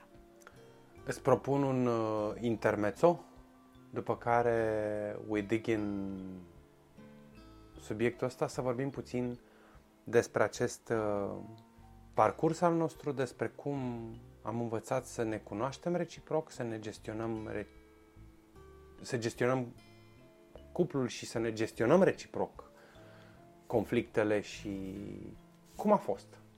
În care să vorbim din perspectiva noastră ca și și psihoterapeuți, dar și cuplu mai ales. Da? Suntem cuplu de cuplul cuplu. Nu suntem psihoterapeuți de cuplu, suntem cuplu de psihoterapeuți. Asta e foarte fain. Mm-hmm. Că mai întâi de toate suntem cuplu. Exact. Deci un intermezzo. Am revenit din pauză, aici la să vorbim de vorbă cu Oana și cu Ion și am spus că după această, acest mic intermezzo o să revenim la noi, la povestea noastră, la cuplul nostru și de psihoterapeuți, dar cuplul nostru. Și um, cum ne-am reglat noi, ce a însemnat pentru noi uh, acordarea de timp uh, reciproc? Și cum am uh, învățat dincolo de teorii, dincolo de partea fiecăruia de psihologie, de psihoterapie, cum am învățat noi în cuplu să ne gestionăm evenimentele, fie uh, nu, nu neapărat numai conflictele. Cum să ne gestionăm evenimentele, cum să ne acordăm timp și automat să îmbunătățim ce a însemnat comunicarea, ce înseamnă comunicarea, ce înseamnă comunicarea nevoilor. Uh, Bun. Cum, cum vezi tu? Am învățat treptat și noi, cu toate că noi când am intrat în relație știam multe. Noi nu am intrat în relație foarte tineri. Nu am Ne-am intrat în relație cunoscut, foarte uh, tineri. La o vârstă după 30 de ani. Dar um, cred că am, um, apropo de ce spuneam noi mai pe la început, de motivația pe care o ai ca să faci schimbări, cred că ne-am dorit foarte tare să fim unul cu celălalt și dorindu-ne, am fost dispuși să ne dăm timp unul altuia. Am fost dispus să învățăm să ne dăm timp. Pentru că niciunul dintre noi nu era prea răbdător cu celălalt la început. Tu mai mult cu mine, eu mai puțin cu tine. Uh, Eu ca și caracteristică am învățat și unul din lucrurile care m-a învățat uh, relația noastră a fost răbdarea. În primul rând cu mine însumi. Pentru că eu eram și datorită modului, felului de a fi în a ceea ce am făcut până la psihologie și inclusiv în partea de m, terapie, unul din obiectivele principale a fost să, să găsesc în mine răbdarea În primul rând, răbdarea cu mine însumi. Uh, iar uh, avantajul în momentul în care ne-am cunoscut a fost că eu amândoi trecusem prin uh, un proces de psihoterapie și a fost o pentru mine, de exemplu, a fost prima relație coerentă, importantă, în care am aplicat lucrurile care le-am învățat și schimbările pe care le-am realizat eu cu mine, le-am aplicat în, în relație și unul din ele a fost răbdarea. Și sigur că pofta vine mâncând, uh, lucrurile se învață în timp ce le faci, se adaptează, se cizelează și uh, da, am, am aplicat, dar am învățat în același timp răbdarea uh, cu noi, cu a, răbdarea de a-l cunoaște pe celălalt, de a te cunoaște. Mm-hmm. Uite, în cazul nostru mai specific, uh, eu vin dintr-o familie conflictuală în care am învățat conflictul. Uh, pattern pe care l-am repetat uh, la începutul relației noastre prin faptul că nu mm, căutam conflict în, în orice, practic. Căutam conflict în, inclusiv când vorbeam normal, căutam să creăm o ceartă din vorbitul normal. Aici a cântărit foarte mult răbdarea ta, timpul pe care tu mi l-ai dat ca să înțelegi și apoi să înțelegem împreună, practic, uh, de ce reacționez eu așa, de unde vine, de ce ne ce îndreptăm spre o zonă conflictuală. Exact, și tot așa. Și practic am, am explorat împreună treaba asta. Iar lumea uh, să înțeleagă la noi s-au întâmplat lucrurile astea pentru că am găsit amândoi un mediu securizant în celălalt și în relația noastră. Și de-aia poate lucrurile care nu fusese înainte explorate și automat după explorare vindecate, înțelese, vindecate, acceptate, vindecate, noi am găsit în noi doi mediu propice. Chiar dacă trecusem printr-o uh, zonă de explorare personală, de uh, terapie, au mai fost lucruri care s-au mai agățat, relaționale, iar noi am avut șansa să, să le punem pe masă. Pentru că am găsit în celălalt și în cuplul nostru mediu securizant. Mm-hmm. Pentru a uh, oferi celuilalt um, sau pentru a-ți oferi și ție și a oferi și celuilalt posibilitatea să se exprime emoțional în cuplu, este nevoie de disponibilitate, de a, poate și de, nu poate, cu siguranță, de curiozitate, de a, de a fi curios. De curiozitatea de a-l cunoaște. De a curio- de, exact, de a vrea să-l cunoști. Uite, noi practic, ca să aducem și mai în concret, noi am avut la începutul relației niște ani în care stăteam în altă parte pe atunci și aveam un balcon. Era balconul în care toată lumea se aduna uh, când se strângeau la noi prietenii, nu știu cum, un balcon, un balcon foarte mic, care suportau, la un moment dat, câți eram Iuliane pe balconul ăla? Eram nouă? Eram mulți. Eram mulți. Uh, era sufrageria fiind lângă, deci era balconul sufrageriei. Nimeni nu stătea în camere, mai ții minte, nimeni nu stătea în bucătări, toată lumea era pe balcon. Avea și o, un view superb, o, o perspectivă asupra Bucureștiului absolut superbă. Era liniște, dădea într-o curte, în curtea unei biserici mm-hmm. și era liniște, se vedea tot orașul, iar balconul ăla a fost martorul uh, multor întâlniri în de gașcă și așa mai departe. Iar pentru noi a fost uh, our safe haven. Uh, a fost uh, locul în care ne adunam, fie după zile mai grele, fie după poate un conflict, o ceartă dintre mm-hmm. noi. Ne regăseam acolo și stăteam pe balconul ăla cu un ceai, cu o cafea, cu un pahar de vin sau cu toate trei și vorbeam. Mm-hmm. O să rămână foarte dragi acele nopți, erau nopți întregi. Da. Nu era nici copilul, eram uh, la început și atunci ne permiteam Aveam uh, da, timpul. timpul. ne permiteam timpul să ne cunoaștem și să vorbim și să... E vorba aceea să despicăm firul în patru, chiar am făcut-o, dar am făcut-o și aici cred că este diferența. Ajungeam pe acel balcon sau balconul avea, îl investisem noi cu energia necesară încât nu era locul conflictual. Și pe acel balcon se vorbea. Da, așa De pe atunci vorbeam de vorbă, știi?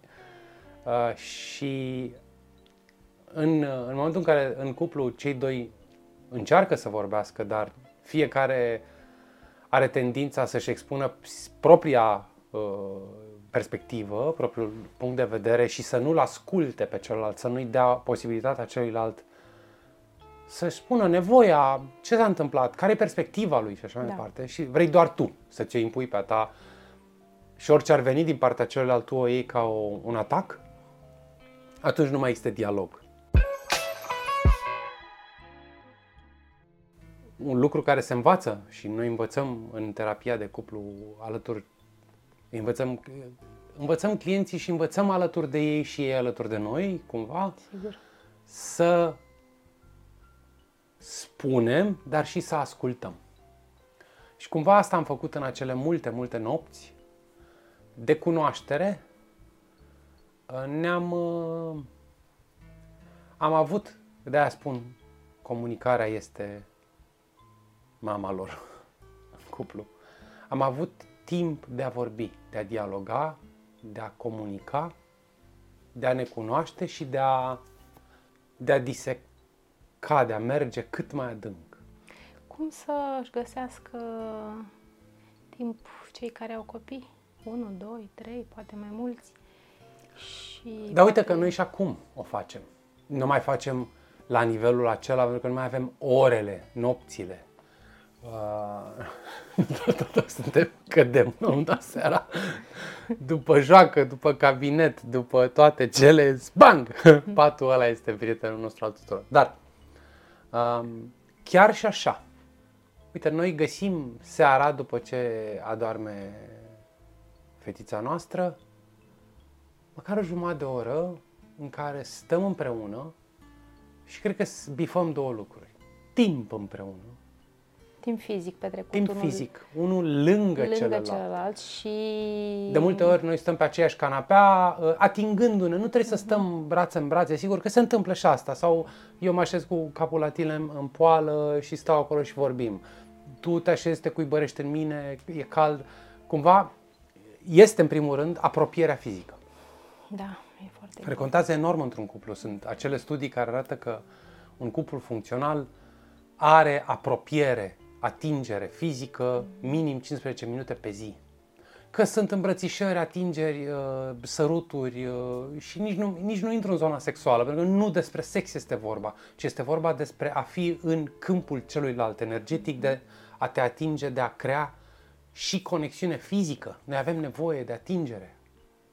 Atingerea pentru om înseamnă afecțiune.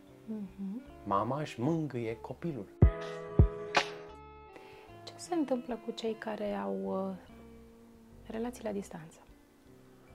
Și se pot vedea pe... Mai aici, Video. aici probabil că unii dintre cei care ne urmăresc nu o să fie de acord cu ce voi spune eu, dar uh, aici trec și prin prisma experiențelor vechi, dinainte să te cunosc pe tine, unde am, au fost niște încercări de relații la distanță. Eu cred că a la lung o relație de la distanță nu are cum să funcționeze pentru că este un surogat de relație. Poate să funcționeze o perioadă de timp când viața te duce încât, nu știu, jumătate de an, un an, doi ani. Unul dintre uh, partenerii din cuplu e nevoit să se ducă să muncească în afară, să... și așa mai departe. Viața te, te desparte pentru o bucățică, dar nu cred că pot să fie relații la distanță. Nu, Eu nu cred. Eu chiar nu cred în relațiile la distanță care să țină zeci de ani și să fie relații sănătoase. A, că închidem ochii și trăim într-o disfuncționalitate? Sigur că da, putem să trăim așa o viață întreagă. Dar la final când te întreabă cineva și ai avut o viață fericită, împlinitoare? A, nu. Avantajul de astăzi este că totuși astăzi există FaceTime, există uh, WhatsApp, există Zoom, există și cine știe, peste 15-20 de ani s-ar putea să fie și de astea cu simțuri, uh, să simți holograme și așa mai departe. Și cred că se poate, dar pe acea bucată de distanță, cât o fie, jumătate de an, un an, doi ani, cred că se poate crea acea apropiere. Sigur că nu este același lucru cu atingerea, cu a sta în același spațiu, în câmpul celuilalt energetic. Și poate că în loc de 10 minute, un sfert de oră, poate ar fi cazul să fie jumătate de oră sau o oră. Dar de a vorbi, de a-l vedea pe celălalt. Cred că asta poate să facă oamenii și relațiile la distanță, cei care trăiesc o relație la distanță pentru o perioadă de timp, să păstreze apropierea asta prin a vorbi și prin a împărtăși. Noi făceam asta și noi facem asta, ne povestim ziua. Ne povestim uh, și ziua din perspectiva personală. Nu stai să-ți spun cine ăla ce a făcut, uh, uite ce am văzut pe geam. Nu, uite ce am văzut pe geam și uite cum am simțit eu văzând lucrul ăla pe geam. Pentru că în momentul respectiv eu îți împărtășesc din mine. Eu îți deschid ușa spre interiorul meu și automat tu mă cunoști, eu mă deschid, mă vulnerabilizez și se creează apropiere și conectare. Crezi că ar mai fi ceva în plus? Nu, cred că ai zis bine ce, ce ai zis. Uh, voiam să ne întoarcem la ce începusem noi să, să spunem legat de cuplurile care, cum își găsesc cuplurile cu copii, timp pentru cuplu. Cred că se poate. Cred că poți să-ți găsești, poate nu zilnic, uh, Deși recomandat totuși ar fi, deși de preferat recomandat, ar clar, fi nu, noi nu vorbim de totuși the, the zilnic. best case scenario, da, este zilnic să ai, să petreci. Dar uite, sunt zile, hai să fim foarte sinceri, sunt zile în care noi ne vedem, dar uite, vezi, noi ne vedem și dimineața. Noi ne dăm acea jumătate de oră în care suntem între ei, dimineața, fix după trezire, stăm toți trei și ne mai jucăm puțin în pat și cât uh, se face micul dejun, ne mai... Uh, așa, amorțiți, adormiți. în anumite zile mai adormiți decât în altele. Uh, avantajul e că avem bateria lângă noi și ne încarcă. Uh, Bateria fiind uh, Da, da, da, copilul. copilul, care se trezește cu energia unui copil, uneori Da. și la șase jumate. Timpul de cuplu, practic, doar în doi. Uh, Cum, cum să-l, cum să-l um, Asta găsească spun. oamenii? Nu știu, i- ideal e zilnic. E zilnic să-și găsească măcar un 15 minute. Dar ținând cont că în momentul în care este o familie cu un copil cu doi sau mai mulți, cred că acest timp de doi poate fi o dată, nu atât de des în sensul că poate fi o dată la două zile, o dată la trei zile, acea jumătate de oră în care stau mama cu tata, el cu ea, cuplul, stau și vorbesc. Sigur că e, ar fi extraordinar să stea să vorbească, să împărtășească, că nu să stea fiecare cu nasul în Instagram-ul, Facebook-ul, TikTok-ul lui. A, da, am stat împreună. Păi da, da, ați stat cu ochii într-un ecran. Nu. Stai cu ochii în ea și cu ochii în el și stați acolo un sfert de oră. A pleca împreună doar el și cu ea, E, aici, asta era partea a doua. pe atunci care- când sunt copii, e important? pe care noi o facem, da. Eu, uh, iarăși, posibil e să existe voci care să spună, "Mă, atunci când e copilul mic, sunteți nebuni, cum să faci asta? Noi am plecat. Noi am plecat de, de pe la început. Sigur că am plecat o noapte, în sensul că am plecat uh, sâmbătă undeva după prânz și ne-am întors duminică pe la prânz. Dar am avut 24 de ore Doar ale noastre. ale noastre, care au presupus un drum și pe drum am pus muzică și am vorbit. Am ajuns undeva unde, mai ales când copilul era mic, era cel mai sănătos și sfânt somn. am mâncat undeva într-un oraș sau ne-am plimbat printr-un parc. Nu trebuie să fie o chestie extravagantă, extraordinară. Mama, am fost, am dres, am... Nu. De, uneori ne-am gândit și dacă mai ții minte, căutam inclusiv să plecăm în București, să, ne, uh-huh. să mergem la hotel o noapte, noi fiind, trăind în București, să mergem o noapte în același oraș și să practică, cum mi-au spus ăștia tineri, stai că știi, se numește nu știu cum. Uh, da, da, știu City, și eu, city da, Tourism, uh, Self, uh, ceva. Da, da. Am înțeles că e o întreagă modă la uh-huh. nivel mondial acum să te duci să fii turist în propriul tău oraș și mi se pare fenomenală chestia asta, uh-huh. că, dar să-ți dai energia de turist. Chiar să fii turist. Și să te bucuri de orașul tău ca și turist. Deci nu trebuie să pleci neapărat undeva. E complicat să pleci în afara țării și mai complicat să pleci în... Noi plecam în apropiere, noi plecam la o oră de București, că dacă se întâmplă ceva să fim aproape de copil. Da. Și și acum uh, facem chestia asta. Doar că acum, crescând copilul, putem să ne dăm două nopți. Mm-hmm. Trei nopți. Trei nopți. Cel mai mult am fost plecați cinci nopți, nu? Mm-hmm. Chestia genul asta. Dar a fost one time only. Dar undeva la două, trei nopți poți să-ți dai pentru cuplu pentru... Și nu trebuie să fie... Să nu se gândească oamenii că acum toți trebuie să-și caute weekendurile să fie toate plecate. Nu. Bă, dacă este un, un break de genul ăsta. de nu zic city break, că înseamnă city break, intri și îți arată Google-ul toate city break-urile posibile. Nu. Un break de două, trei zile, o dată pe lună, sau chiar și o simplă, o simplă, că nu e deloc simplă de fapt, o, o singură ieșire la un film, două ore, trei ore. Mergem la un film, uh, mâncăm ceva, ne plimbăm mâncăm bufule, pe undeva. popcorn și ne întoarcem. Da. Uh, inclusiv pentru cuplu sunt uh, ieșirile noastre și aici îl avem pe Nene Iulian și uh, Claudia lui. Uh, am, am vorbit de Claudia că nu mergem la yoga, la pilates, la Claudia, dar ieșim în patru. Și tot pentru cuplu e. Pentru că suntem un cuplu de cupluri uh, și petrecem timp de calitate cu prietenii. So- partea de socializare este o parte importantă a cuplului. Mm-hmm. Da? Pentru că nu facem cu copii, cu... Ok, când e cazul cu copii, băgăm acolo și copii, și purcei, și căței, și de toate. De altă dinamică. Nu, așa e și noi. Noi mergem la teatru. Uite, toată lumea știe că de-aia o să și vorbim de piese de teatru. Noi avem grupul nostru pe care Claudia începe să ne mai dea recomandări uh, și mergem la teatru sau mergem la film. Dar înainte de teatru și film e o ciorbă undeva sau o supă sau o mm, cafea în care povestim de dinamicile noastre, de, de nimicuri. Asta tot timp de cuplu înseamnă, pentru cuplu. Cred că se poate, cred că... Uite, de la tine am învățat chestia asta că nu, nu există, nu se poate. Uh, există nu, nu pot acum și cel mai probabil nu vreau.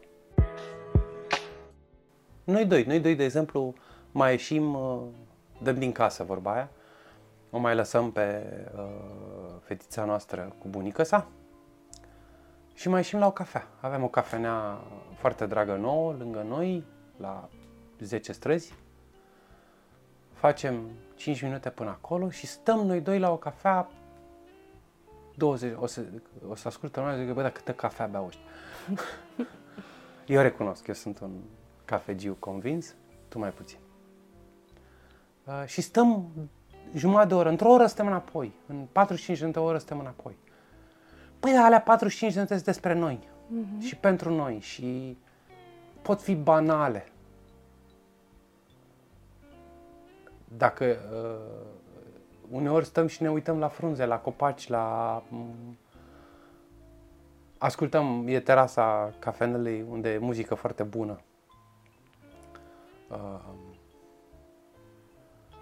la Mugshot, poftim, ca să știe lumea, Mugshot. Chiar, eu, chiar dacă vreți o cafea bună, vă duceți la Mugshot și e chiar e o cafea tare faină. Cum să facă cei care nu, nu se înțeleg prea bine în momentul actual al relației lor? nu sunt prea prieteni unul cu celălalt. Cum să facă, poate se uită la noi. Să vină la terapie. da, nu vă înțelegeți, nu vă duceți 5 minute la o cafea. Veniți la terapie, unde una din temele terapeutice s-ar putea la un moment dat să fie, ei, cum ar fi să vă duceți 15 minute la o cafea? S-ar putea, într-adevăr, ca dusul ăsta la cafea, când nu ești uh, prea, mult, prea bine prieten cu celălalt, Nu, nu, fun- Să n-are nu cum funcționeze. Să funcționeze. N-are cum Da. să funcționeze. Noi vorbim acum de un cuplu care are totuși un coeficient de funcționare ce depășește, depășește 70%. ce facem în celelalte cazuri? Terapia e o variantă, fără îndoială, că o știm că funcționează. Pă bune, întreb psihoterapeutul ce să facă. Nu, mă gândeam, e altă variantă pe care putem să le o propunem oamenilor? Uh, Ar, ar mai fi ceva? Pentru că uh, acum noi râdem... Da, na, nu, sigur, noi, râdem noi, și noi noi, ca noi să... râdem în, în, în, și nu detenționăm. râdem de, ci uh, detenționăm o, o problemă reală. Exact, dar uh, realitatea Dar este... tot la, tot la uh, educația de cuplu, tot la psihoeducație, pot să înceapă să citească niște cărți de cuplu. Ok, nu, nu-și permit sau nu vor sau nu găsesc încă resursele interne suficiente să vină într-o terapie de cuplu. Uh, există podcasturi cum e ăsta, cum sunt altele, există cărți, audiobook-uri, că nu toată lumea, nu prea mai citește lumea, dar ascultă. Slavă Domnului, bine și așa, în care află cum funcționează, care sunt diferențele. Uh, Unul din subiectele pe care o să-l atingem noi într-un episod viitor, poate chiar următorul episod, va fi, va fi despre diferențele dintre bărbați și femei. Una din marile fântâni conflictuale într-un cuplu. Nu înțelegem cât de diferiți suntem să învețe despre ei, despre cum funcționează un cuplu, din cărți, din podcasturi. Și poate cel mai important să se uite unul la altul cu sinceritate și să se întrebe dacă s- mai vor, Dacă să mai vor vor, acolo. unul pe celălalt. A, dacă vor acolo. Cred că cu asta se începe, practic. Clar cu asta se începe și unul din uh, apanajele terapiei de cuplu este că îți dă acest răspuns foarte sincer. O să tot repetăm, cred, în podcastul ăsta, că terapia de cuplu nu e menită să repare cupluri. Nu este asta menirea ei și atât. Terapia de cuplu uneori îți clarifică faptul că nu mai poți fi acolo, din N motive. Dar dar simplu fapt că tu ai încercat, ai venit într-o terapie unde s-au încercat toate resorturile necesare să se vindece și ambii parteneri, de comun acord, într-un acord normal, non-disfuncțional, uh, non-toxic, ajung la concluzia, băi, nu mai, nu mai avem common ground. Și e mai sănătos să ne despărțim într-un mod sănătos, natural, ok și să fim părinți, dacă sunt părinți, să fim părinți în continuu, dar părinți sănătoși, să nu mai stăm în conflictualitate. Terapia de cuplu, unul din lucrurile pe care îl face, este să aducă lumină, să aducă claritate. Să normalizăm faptul că terapia de cuplu pentru unele cupluri e, înseamnă exact ce spui tu. Înseamnă exact asta. După o perioadă de ajung să poată să fie, să comunice suficient de deschis, de coerent, de non-conflictual, încât să spună amândoi, nu mai, nu mai avem drum comun. Hai să ne despărțim, dar hai să ne despărțim ok. Mai ales în cuplurile unde există copii. Exact. Unde copiii nu devin câmpul de bătălie a celor doi parteneri. Da. Asta se întâmplă când se despart conflictuali și uh, dintr-o chestie toxică și continuă și copilul devine efectiv uh, și, c- și câmpul de bătălie și armele. Mhm, În multe situații, da. Uh, Prin urmare, terapia de cuplu um, nu doar repară, ci, Limpezește. lim- ci și limpezește unele situații. Sunt mai puține cuplurile uh, care aleg să se despartă în urma terapiei Da, de de cuplu. obicei, mă, dacă cei doi ajung într-o terapie de cuplu și își doresc să fie acolo, înseamnă că acolo este un resort și un drive și o resursă foarte importantă, cuplul. Șansele și sunt, nevoia uh, de a-l face funcțional este foarte mare. Da. Um, dar uite, eu am avut un cuplu care a venit și după niște luni de zile uh, mi-au dat de cunoștință că amândoi au realizat că nu... a- Era și un avantaj. Tineri, fără copii, da, aveau uh, altă disponibilitate. Dar au ajuns la concluzia amândoi că sunt prea diferiți. Uh, hai să spunem și despre și faptul că e un lucru bun ăsta, că poate să Da, nu da, pară da, la sunt prima oameni vedere care, da, un da, lucru da, e bun. un lucru bun. E un lucru bun să poți să realizezi la un moment dat că nu mai poți acolo sau că nu ți-e locul acolo și că îți dai șansa să trăiești cu adevărat ce ai nevoie, lângă altcineva. Exact, pentru că noi am întâlnit uh, cupluri care s-au despărțit și uh, vorba lor bine au făcut, pentru că și-au refăcut viața, uh, viețile în mod foarte fain cu alte persoane. Dacă Da. nu ar fi ieșit din cuplurile vechi, Da, da, da. nu ar fi avut ocazia să da. Da, întâlnească. adică nu, nu e un capăt de țară, o despărțire, atâta timp cât ea, ea vine ok, vine de comun acord, vine după ce s-a încercat tot posibilul, după ce s-au străbătut toate drumurile, când cei doi realizează că nu mai au drum, drum comun, drumurile, ca orice poveste, au un început și un sfârșit. Sigur că e foarte frumos până la adânci bătrânesc, dar știi, e ca în zicala aia. Nimeni nu spune... Uh, poveștile se termină și au, trăi, au trăit fericiți până la adânci bătrâneți. Dar cum ar fi să scriem acum toate poveștile de acolo?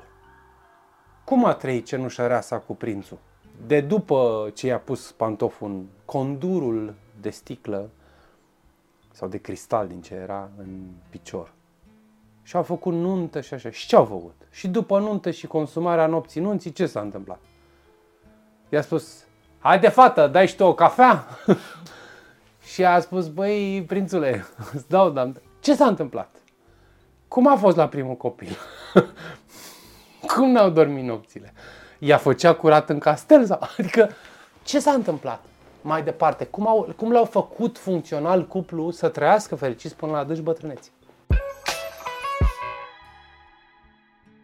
Să spunem că la podcastul Să vorbim de vorbă o să tot revenim la cuplu, la cuplu, la cuplu, la relație, la iubire, la a face funcționale relațiile, pentru că suntem fundamental ființe relaționale și totul se reduce la relații.